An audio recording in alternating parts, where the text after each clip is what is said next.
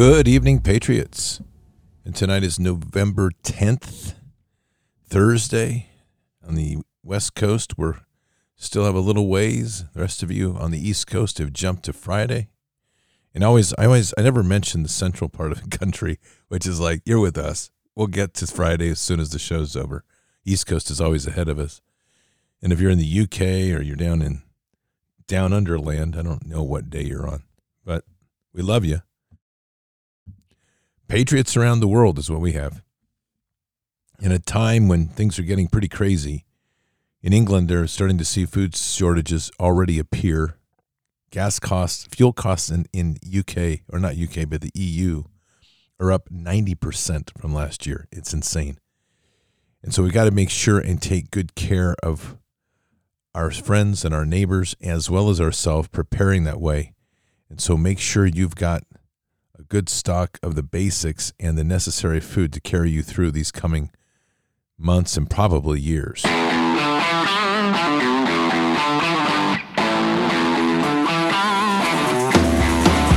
Patriots, if you didn't know, America is running out of diesel fuel.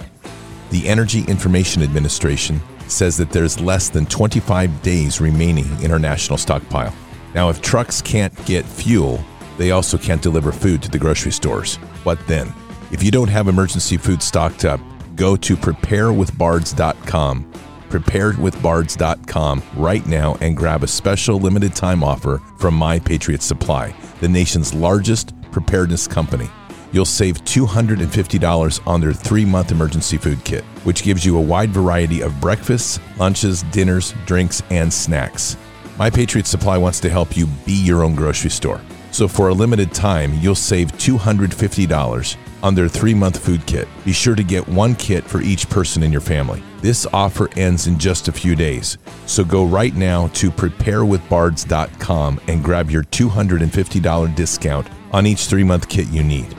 That's preparewithbards.com. Preparewithbards.com. Patriots, there's nothing like having the security of food in your home. So remember, go to preparewithbards.com and take advantage of this amazing offer. Oh, yeah. Having food gives everybody that sense of security. That's the true wealth. You know that. That's the true wealth. And that's just part of it. Seeds, growing your own food, those sorts of things, so essential in a crazy time. Can't stress it enough the importance of growing a garden. I know a lot of you do. Make sure inspire your friends and family. Serious, and your neighbors, even if they're not your friends. Notice I had three categories there. Because sometimes our neighbors aren't our friends as much as we like it to be. Looking over at you with cross eyes, going, Oh, you're one of those. You carry and believe in God. You carry the Bible with you. You didn't take a vax. You didn't get sick like the rest of us. Ugh. And you're walking beautifully in your yard. You have a beautiful garden. Er, and you're always happy. How come? Er. and just smile and say, because Jesus loves you too. That's all you have to do. Jesus loves you too. So, oh, Duncan says he sends his love to me. Duncan, you kilted monster, you. Thank you. For those of you that don't follow Kilted Christian, which always goes on after the Bards FM show, get on over there. And another announcement, folks, if you didn't know this, by the way, I think Bards Nation is starting to take over Podbean. Check this out. So this is pretty amazing. So I checked yesterday just by chance to see the November stats for the top hosting for live streaming on Podbean. Well, yep, you know it. Bards FM is the top live stream, number one live stream on Podbean right now, which is super cool. But here's the other part that's super cool. Number seven is Kilted Christian. How's that for something? We've got two in the top 10. Seriously. So this is awesome. We're just, we're going to keep stacking them. We got to get Shemaine to start doing a live stream. And then we've got the, I think it's, I think Hannah's podcast is the Redheaded Patriot, if I'm not mistaken. And I, she's starting to build up her podcast really well. So that's another one. And she's awesome because, well, besides the fact she's like the greatest assistant anybody could ever have, and she is, but she's speaking right to the millennials. So that's awesome. So we've got like we're covering the full range. So we just got to keep the charge going. Make sure and share Duncan's show too. I love you all, but Duncan's part of the family, so we want to make sure and boost his show as much as possible too. We're going to get like the all top 10 in Bards Nation friendly people. It's going to be very cool. Patriots, last night we've been we started in a journey into the Founders Bible. We're going to continue that journey tonight. And that journey was looking at the ideas of forgiveness and also justice. And so we want to kind of dig into that. It's really an important issue right now that we get very, very clear on this. And I, I'm, I'm going to just give a very quick recap from last night. The issues that we're struggling with as a nation, I'm not, and so I, when I say we, I just have to say this because many times I say, like, well, I've been doing that. Oh, good. I'm happy for you. I have too. But that doesn't exclude the we because there's many in the we that have not. So it didn't uh, so don't take it personally if you're doing something. And by chance I say we and you'd say but not me, that's okay because we are we the people. All right? So, just saying. All right. So that said, as a nation, very seriously, one of the big things that we are struggling with now is, well, uh, several big things. I shouldn't say one of. There's a number of issues on the docket. One of them is to quit worshiping idols. That would be nice, which would include politicians and trying to replace one politician with the other. I, I'm going to tell you, I'm seeing more and more of this time to move on to Trump from Trump stuff. It's irritating me and I'm going to call it out because he posted it. That's why Greg Phillips of 2000 Mules comes out tonight and he's like, "Oh yeah, you know, it looks like it's going to be Kari Lake. Well, that's cool. I'm happy it's going to be Kari Lake, and she's going to be the first woman president. She's on the track to be the first woman president. How about if we let her be a governor first? And how about if we cool it on the who's going to be next president when we haven't even got into that yet? We haven't even got past this vote." But everybody's wanting to seed their candidate right now because everybody's trying to get ahead somehow of President Trump. And just for the record, we voted him in right now. And I think people are now like, oh, you're done. He's not done. And until he says he's done, he's not done. And I'm just saying, because right now I haven't seen every person has their faults, a lot of issues here, but I'm just kind of sitting back and watching the field, and I don't need to start thinking about a president in 2024. I'm not going to even think about it until 2023. End of. So uh, everybody is so like pushing. They're taking advantage of this moment, and this is this is vulturous bully techniques, and it's also very high level influence techniques. Just so you know that when someone's back against the ropes or people are down and they're not sure, they're not feeling good about stuff, now is when they pound you with their their ideas like I've got a better idea for you. I've got a better widget to sell you. I, oh, I've got this great piece of swampland down in Death Valley I can sell you too at the same time. So let's let's just like sit back and watch the field and see what's happening because to be honest, at the rate we're going, I haven't seen anybody that's going to be able to deal with the crisis that we think is coming. And I mean this. Politicians are politicians at this point in time. The, the playing field is equal. None of them have the best interest ultimately of the people in mind.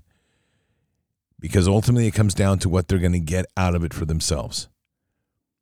That a lot of things can change a lot of people. One of them is starvation, loss of income, dying of a vax. Those sorts of things change a de- demographic. And justice and forgiveness. So before we start painting a picture out there, and I'm hearing a lot of it, and I I know of a number of people that are already putting trying to position themselves to be the next presidential candidate because everybody's got a better way of doing stuff. And since the GOP is now officially turned on Trump and MAGA and America First, be clear about those, all of them, including Q. So, in any of those alignments, I don't care how much you're in alignment with President Trump or not. If you're in alignment with Make America Great, America First, Q, or President Trump.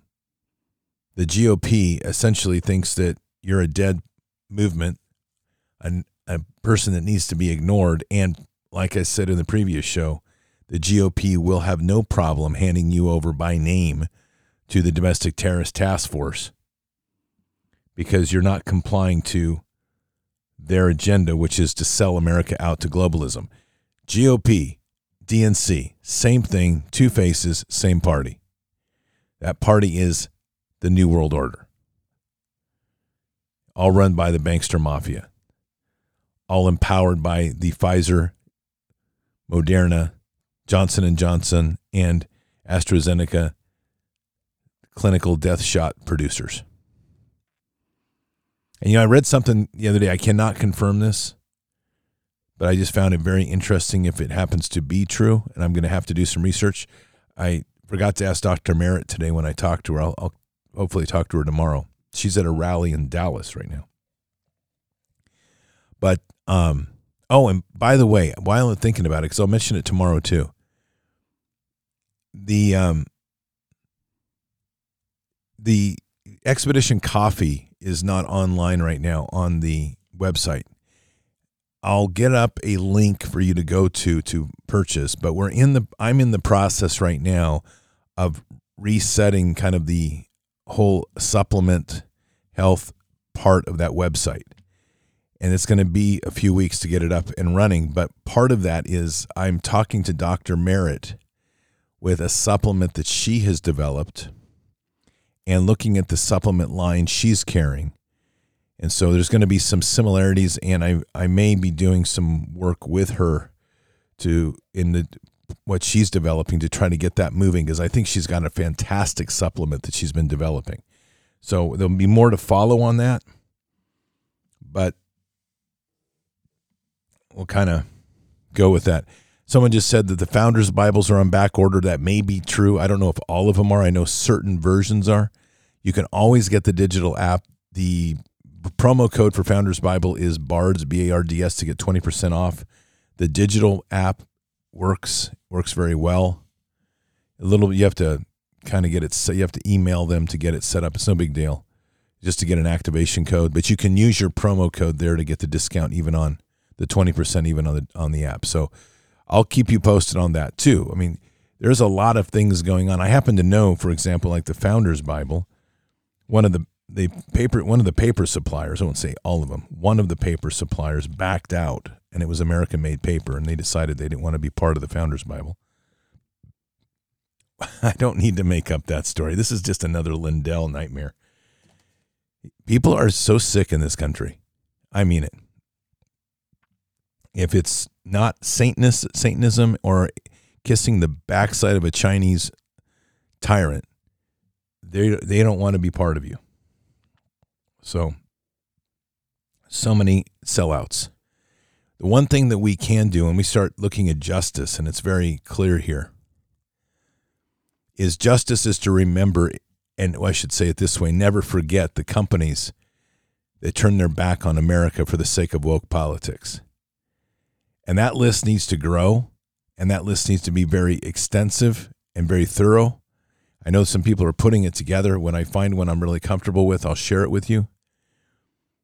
But my point of that is, is those are companies that ultimately we must give them back the same gift they gave to us, which is to ensure in a justice and accountability sort of way that they never get our dollars. And hopefully that's enough to bury them so that they will see a short life and a bankruptcy in the end. They deserve it. They've turned their back on God and they've turned their back on this nation. And so that leads us right into this whole principle of forgiveness and accountability. I have no problem with what I just said in terms of forgiveness and accountability because I don't say what I just said from a point of vengeance. It's just very simple.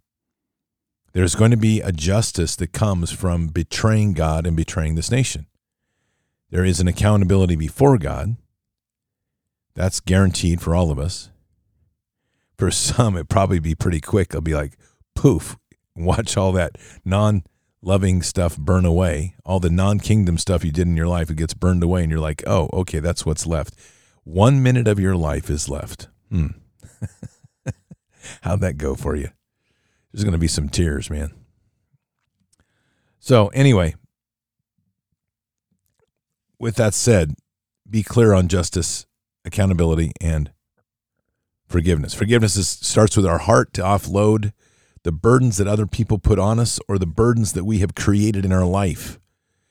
And that's part of repentance to take that to Jesus and to offload that, to seek forgiveness for the sins that we have done.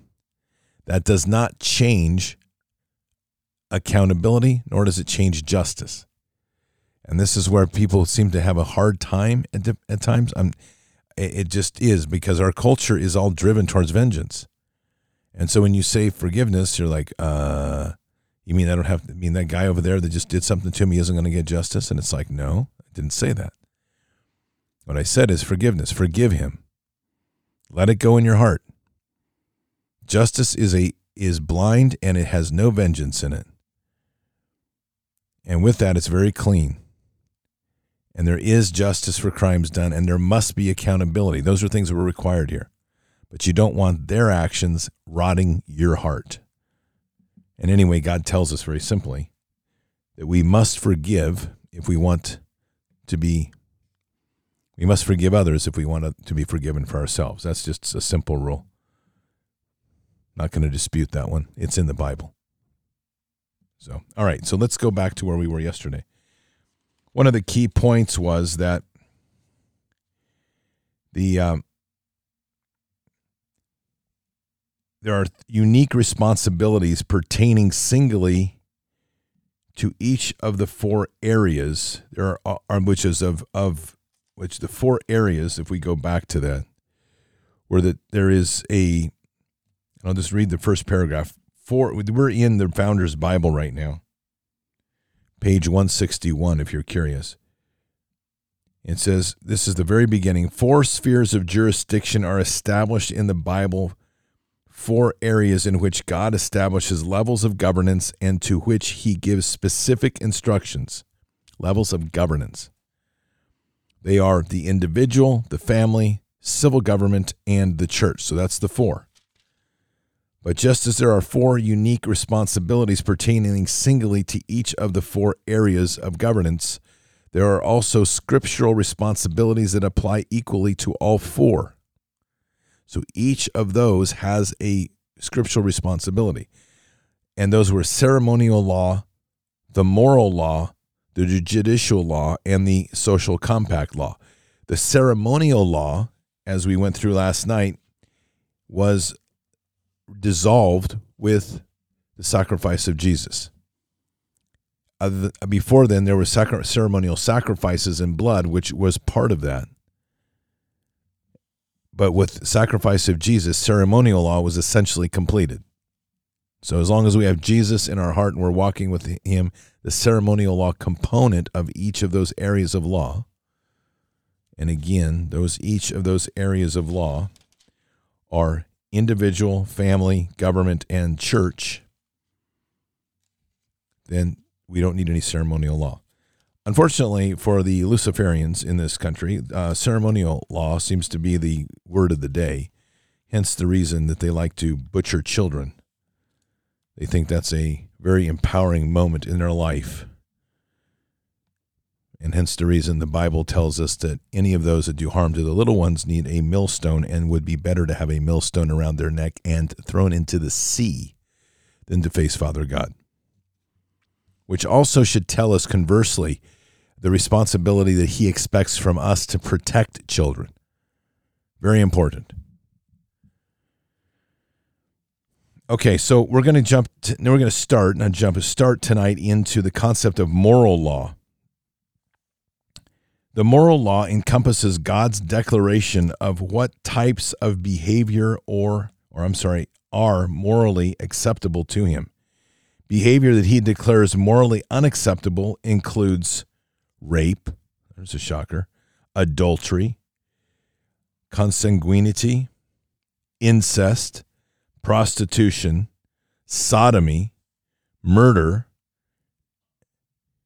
and let's see, harming or cursing a parent, kidnapping, perjury, idolatry, witchcraft, blasphemy, Sabbath breaking are the, are the ones.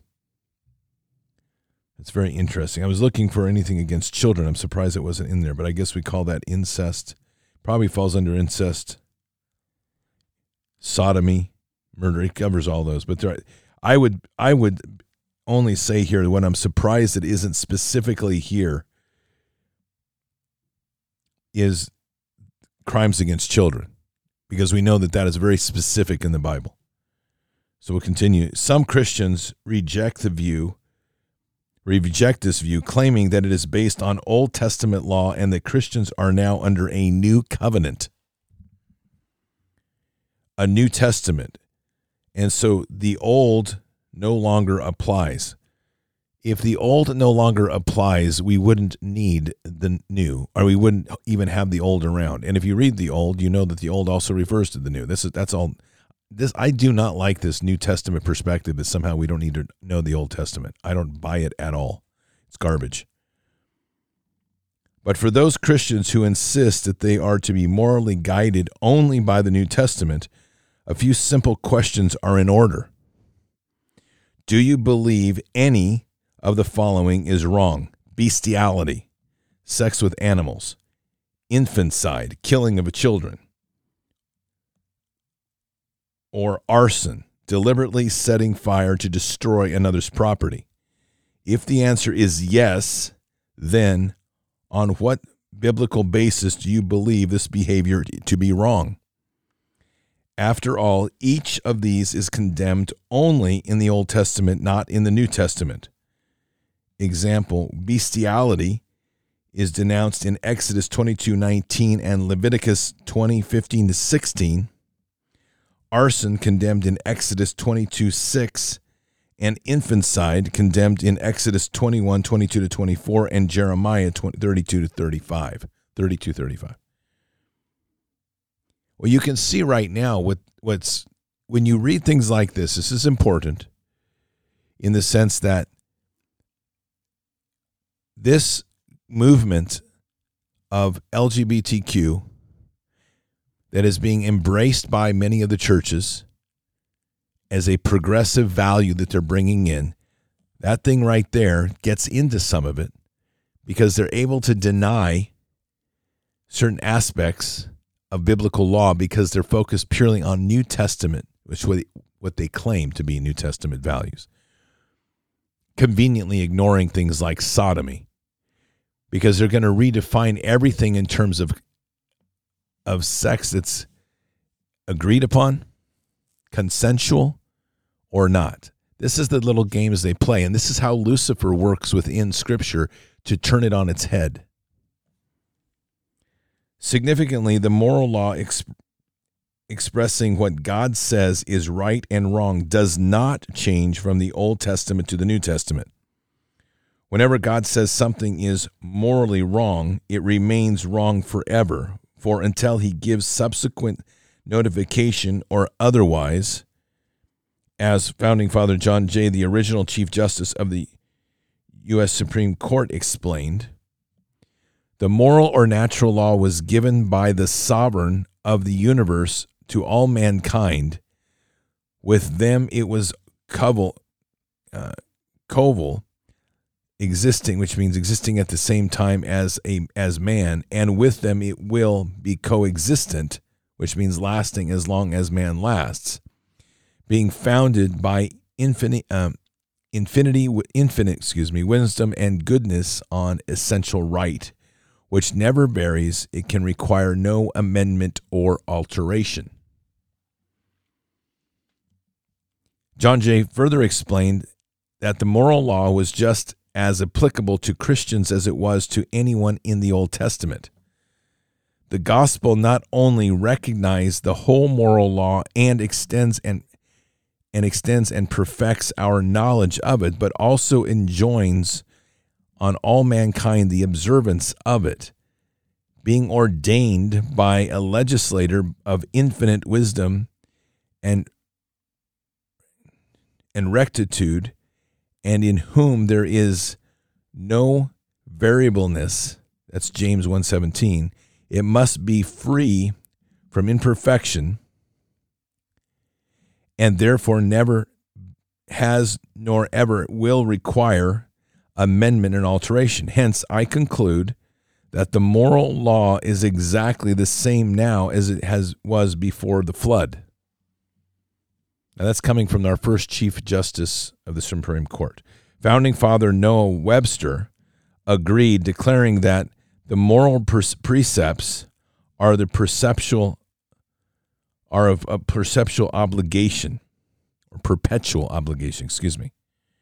Significantly, many passages in the New Testament re- reaffirm the more moral law originally established in the Old Testament, such as 1 Corinthians 6 9 to 10, Galatians 5 19 to 21, Ephesians 5 3 to 5, Timothy 1 9 to 10, and Revelation 21 to 8 and 22 15. Okay.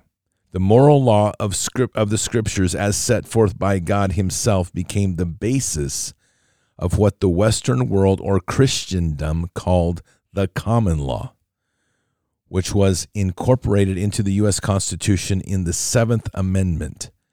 Historically, 10 commandments have always been viewed as the embodiment of the moral law.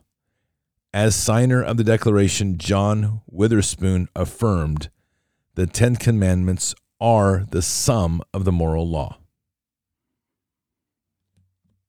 So we start to see how much foundation scripturally there is in our founding documents. And this is extremely important because the Declaration of Independence is the framework of moral law. It's what establishes the architecture or hierarchy of moral law in our nation. And that goes into the second paragraph to a large degree, where we are given our rights by God. We are then hum- humbly before and subordinate to God, and government is subordinate to the wills of the people.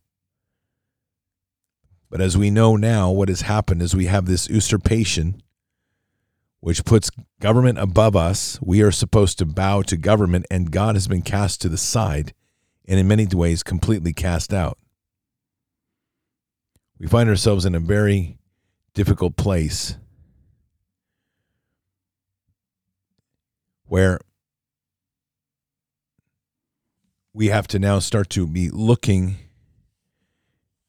forward and trying to figure out what was said to us before when this whole school that we're in has completely turned things on its head and extracted out the critical teachings of scripture and moral foundations that we need.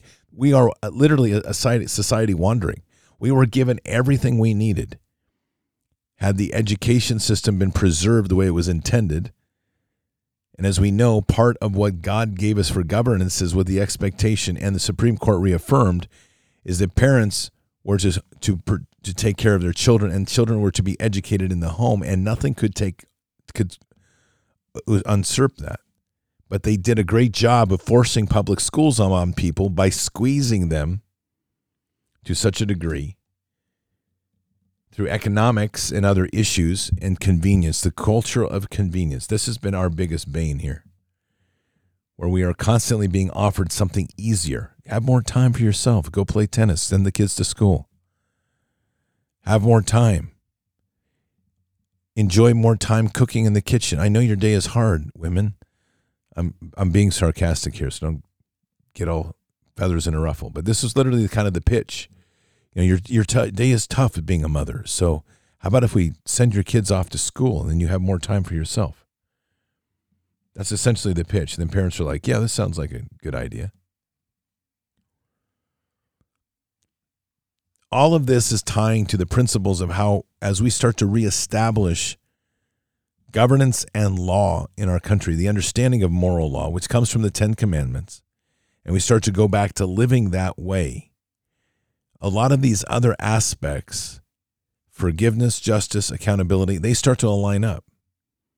But when we're dealing with a Luciferian system that is empowered by a Babylonian magic system of money, and everything is about you or about me, about greed, about hoarding, about you take what if you take something from me, I must give retribution to you. I must not let you get away with anything without being punished. And the more that you're punished, that makes me happy, the more salvation I get in my heart, which is garbage. I mean, th- this is the foolishness that we have in this. You know, I, I will tell you when when I was when they decided to throw me in jail for 20 days. The person that was absolutely giddy was the husband of my business partner who had died, who accused me of stealing the money. He Facebook posted it, he got on the news, he did the whole smear thing. He loved it. And I'm, I'm honest with you. I, I really pity him. I've, I've prayed for him. I've forgiven him. He's a wounded man. I don't know where he is now, but I will tell you that whatever he got out of it isn't going to fill his wound. He may think it will, but it won't. His wound goes far deeper than anything that I could imagine. Not only a loss, but you have to deal with how a marriage actually was. You have to deal with what you did or didn't do during a marriage, what you shared and didn't share, what you hid, what you spoke truth of. And his wife is dead. So I have complete complete forgiveness for him. Because in that process, I gained something so great that I'm, in fact, I'm even grateful for all that he did and was part of. Because what I gained out of this was a deep understanding of the corrupted system. And I got there because God needed me there. And I listened to God and I gained the greatest thing one could ever gain in your life. There's nothing greater. And so it took me 20 days to gain it. And what was that? To lose everything and to gain more than I could ever imagine. And that was a deep, personal, living, loving, breathing relationship with Father God and with Jesus. And it took somebody who had vengeance in their heart and miscued anger for something I had nothing to do with. I couldn't control the death of his wife. To use a corrupted system to come after me that brought me to a point where everything that I put as material value was lost, stripped away, gone forever. And to discover in that moment where everything seemed to be lost and there was despair, that God was there right before me saying, Are you ready? And I said, Yes. And as hard as it was for the next two years in rebuilding, and I struggled with anger, and I had my very creative moments of vengeful thinking. And that's a really very creative side of me, trust me. I would not want to be on my bad side. But truth be known, the greatest place I arrived at is when the day arrived that I could say to Father, I completely let it go. I forgive him, I pray for him, and I pray for the well being of him and his family. And I hope, Father, that you will lead him to the place where he too will find that peace in his heart.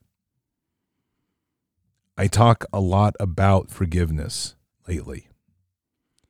And I'm telling you these things because I want you to understand that I'm not one that talks about stuff I don't walk. I also have great respect for the difficulty and great empathy for the difficulty at times of finding peace in anger, especially when we've been directly harmed.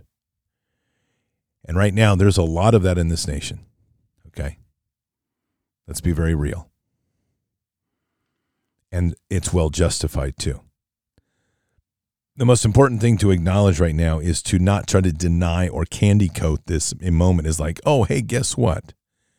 I just want you to pray and just be done with it. Just forgive it and then go right outside and have a dance with Jesus, and it's all going to be better now.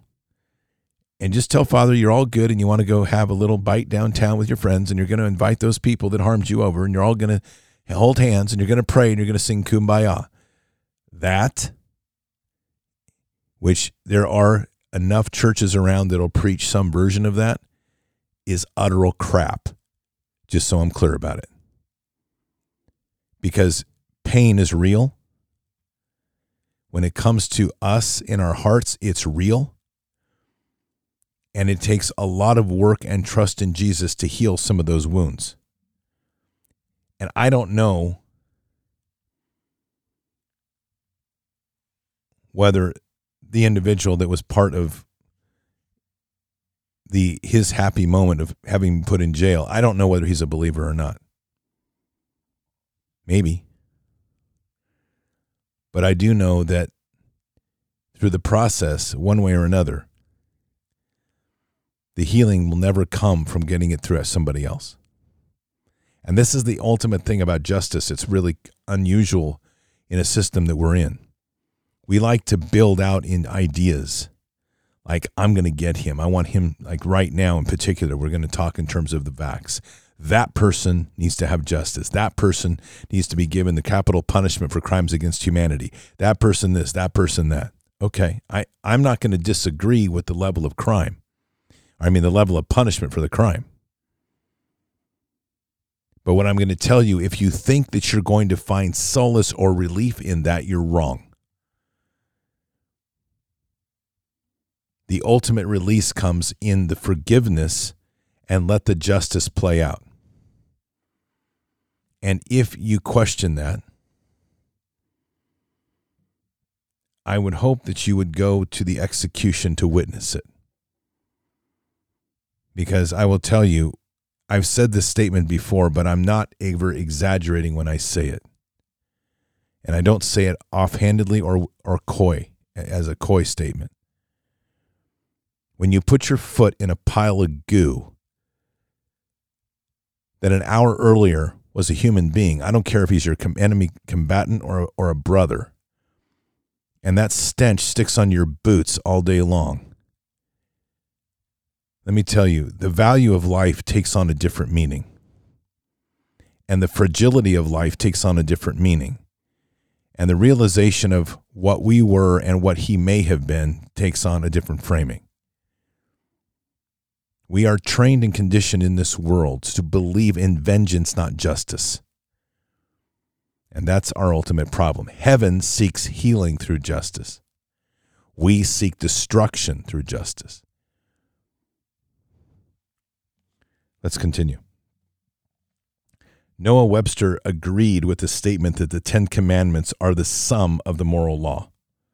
He wrote, Noah Webster wrote, the moral law is summarily contained in the Decalogue or Ten Commandments, written by the finger of God on two tablets, tablet, tables of stone, and delivered to Moses on Mount Sinai. William Penn, the great lawgiver of Pennsylvania and Delaware, declared that civil magistrates should draw upon the Ten Commandments or moral law. John Quincy Adams likewise affirmed Vain indeed would be the search among the writings of profane antiquity, secular history, to find so broad, so complete, so solid a basis for morality as this dialogue or decalogue, excuse me, 10 commandments lays down. The moral law is openly acknowledged in the Declaration of Independence as the laws of nature and nature's God. Right there in the first sentence, or right at the beginning of the second paragraph, by the way. William Blackstone, the second most invoked political authority during the founding era, explained the meaning of the two phrases of laws of nature and laws of nature's God, i.e., law of revelation. So I'm going to read this. And this is from William Blackstone. Man considered as create as man considered as a creature must necessarily be subject to the laws of his creator for he is entirely a dependent being. That phrase right there, Patriots, is what we too often forget because we put ourself before understanding that we are part of one body and dependent upon God, not independent of. Continuing, and consequently, consequently, as man depends absolutely upon his maker for everything, it is necessary that he should in all points confirm to his maker's will. That should be conformed to his maker's will. This will of his maker is called the law of nature. The law of nature being coval or coexistent with mankind and dictated by God Himself is, of course, superior in obligation to any other. It is binding over the globe, in all countries, and at all times. No human laws are of any validity if contrary to this. And that is because we don't know this moral law well enough to be able to call out these ridiculous laws that they put upon us, which they know are in contradiction, but which we comply to with our own free will. So, in effect, we give up much of our sovereign rights, and then we get trapped in a system designed to nurture hate and vengeance. The doctrines thus delivered we call the reveal the revealed of divine law, and they are to be found only in the Holy Scriptures.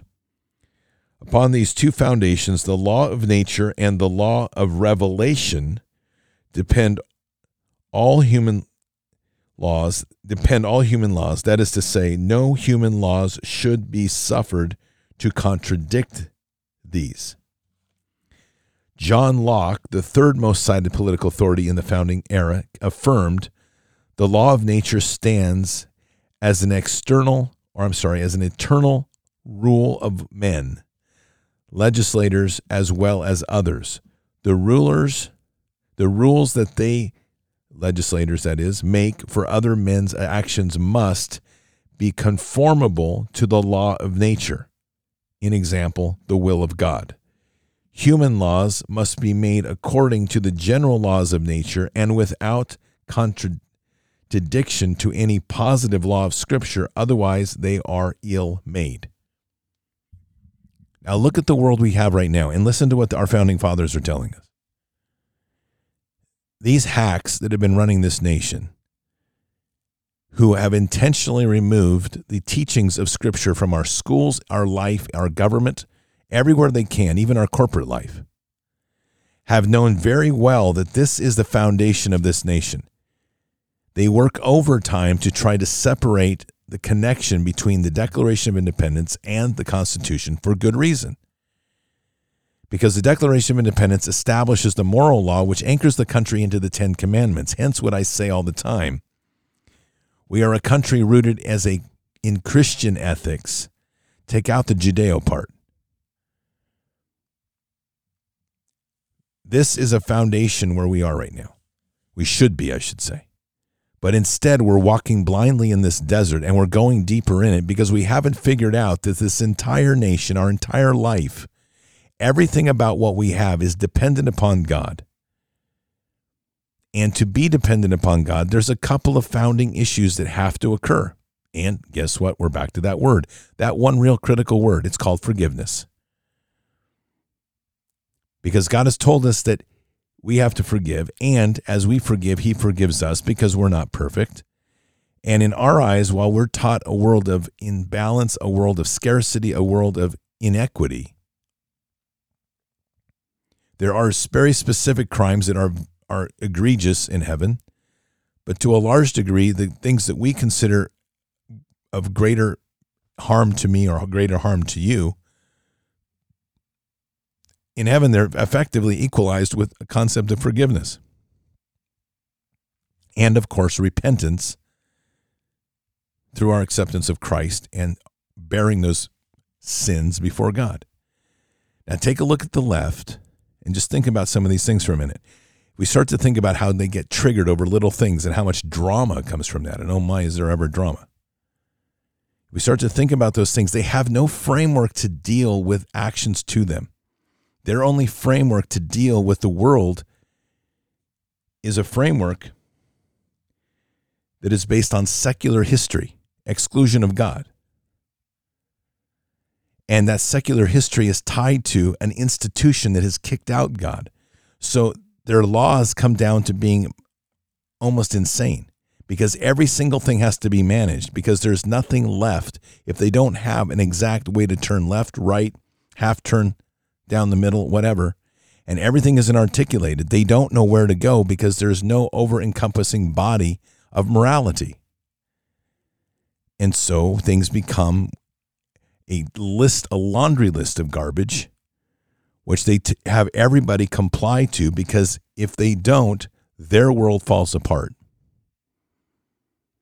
And in so doing, they make constant egregious offenses to us that walk over here with the side with moral law. Our way through this again, as we are dealing with a conflict of society right now, ultimately and it's very difficult. There's a comment made, a good one comment made that about forgiveness again with non-believers. Last time I checked, God didn't specify non-believers as to be not forgiven. Where they place themselves in heaven is a whole different issue. But part of forgiveness is to open the door to guide them, remembering that they don't have a relationship with our, our Lord and in our process of living and being the light of guidance for others to follow, to be inspired by, because the most inspiring, most adventurous thing you can ever do in your life, I don't care if you climb Mount Everest or go to the moon, the most inspirational, the, mo- the greatest adventure you can ever jump onto is the pursuit of Jesus. There's nothing greater. And if we live that way and we demonstrate our life that way and we walk that way as in Jesus, it's addictive. Our passion for Christ becomes so addictive that others either have to run away or they'll be compelled to follow and to seek that which we have. It's the most beautiful thing you can walk with. And we're going to run into a lot of difficult people. I'm trying to be nice. I, I think that we, difficult might be an understatement, but we're going to be there. So, there's a few of them out there. Absolute flipping nutbags that need more Jesus than I, I don't even know Jesus if there's enough Jesus for them, but I'm sure there is. But we'll figure it out. All right, Patriots. So we're going to stop there tonight. We're going to pick it up again tomorrow night. We'll continue this. I think we're just going to stay in this for a while. And I, I just think this is a really healthy discussion. And I don't expect you to agree with everything I say. I'm just going to say that. And I, and I encourage the debate. It's part of us living in the love of God. I'm presenting to you from my own experience and from a a version of the Bible, which is the Founder's Bible, which is I respect so deeply for what was done in this work. And I'm also very blessed to be to consider one of the editors, Brad Cummings, my close friend. That's a blessing in my life. So I think there's a lot to learn here and there's a lot to discuss. And there's a and there's a lot to think about. But I think this is a very prescient conversation for the times that we're in right now. Because as a nation, we're starting to see a lot of this stuff unravel. Truths are starting to surface. People are having to confront things that they, they've never thought they'd have to confront. We're into a holiday season where we're trying to mend and we're not trying to build more trenches between us having to walk into places and confront people that were perhaps ruthlessly ugly in the last couple of years. We have to carry forgiveness in our heart, yet we have to speak truth. So, my dad always would say that in speaking truth, the best way to do it is to use a velvet covered mallet, which I have used that metaphor my entire life. Shape your words in such a way that the velvet seems soft and smooth. But when you walk away, you suddenly get hit with the hammer of what was said, but it's said in such a way that it slipped into your heart and settled in. It made itself home, started a little fire, put its feet up on the couch, and made itself warm and cozy until now you can't get angry, but you have to face the truth. So there's your metaphor for the day. How's that? All right, Patriots, let's pray. Father, we are really blessed to be here tonight, and we just thank you with all of our heart, and we choose here to humbly put ourselves before you.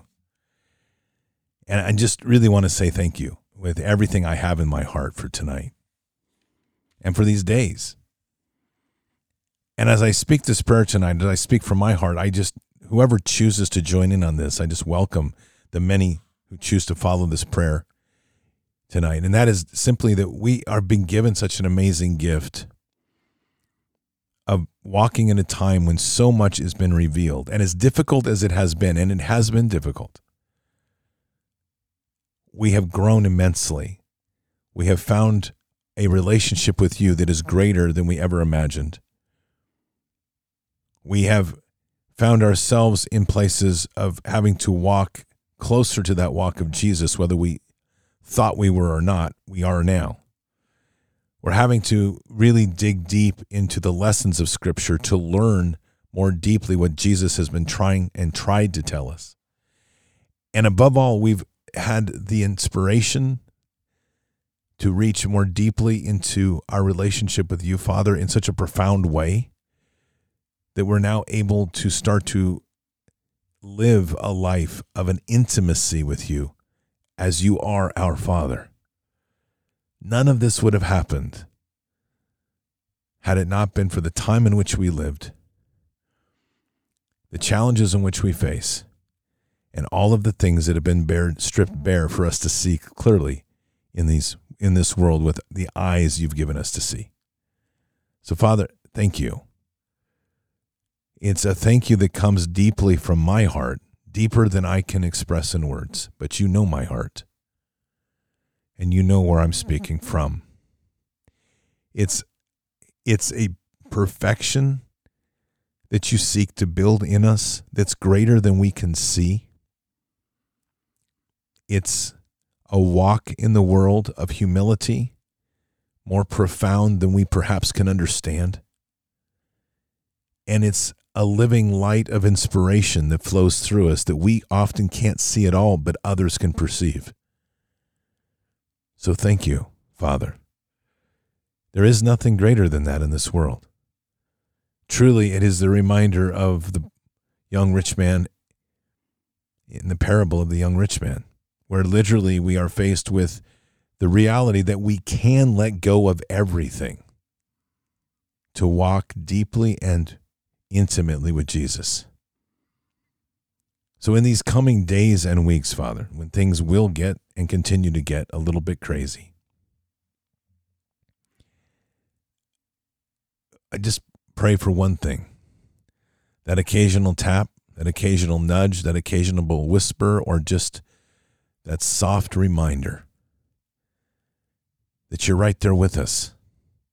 And when we start to feel alone, all we have to do is reach and be reminded again and again that, like any great and fantastic Father, you're there with your hand waiting to pick us up and guide us.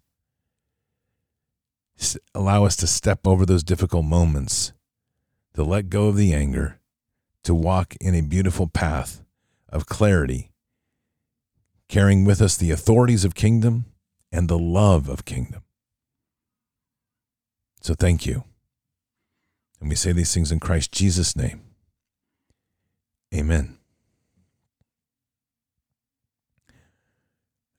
Patriots, take some time each day to just talk to Father. And in these conversations, seek that deeper meaning that we're all seeking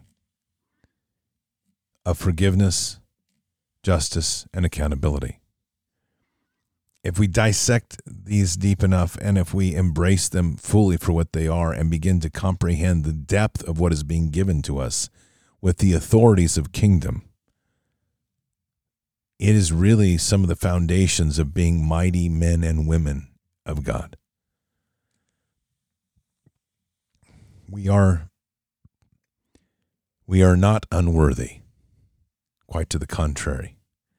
Father believes we are very worthy.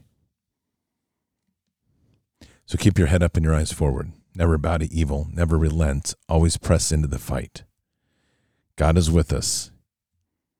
He'll never forsake us, and God always wins. But we are here in this time, in this place, for just such a time as this. We are at war, and it's a spiritual war. So walk boldly and fearlessly with Christ. Occupy the land, expand the kingdom, subdue the enemy. Mission forward. Patriots, I'll see you tomorrow for Bended Knee. Remember as well that on Saturdays now, our, the Brighteon TV show from today is now posted every Saturday at about 6 p.m. Eastern. So until then or until the next time, God bless and out for now. Oh, I wanna feel something. I just wanna breathe again. Dive into the deepest end. Oh,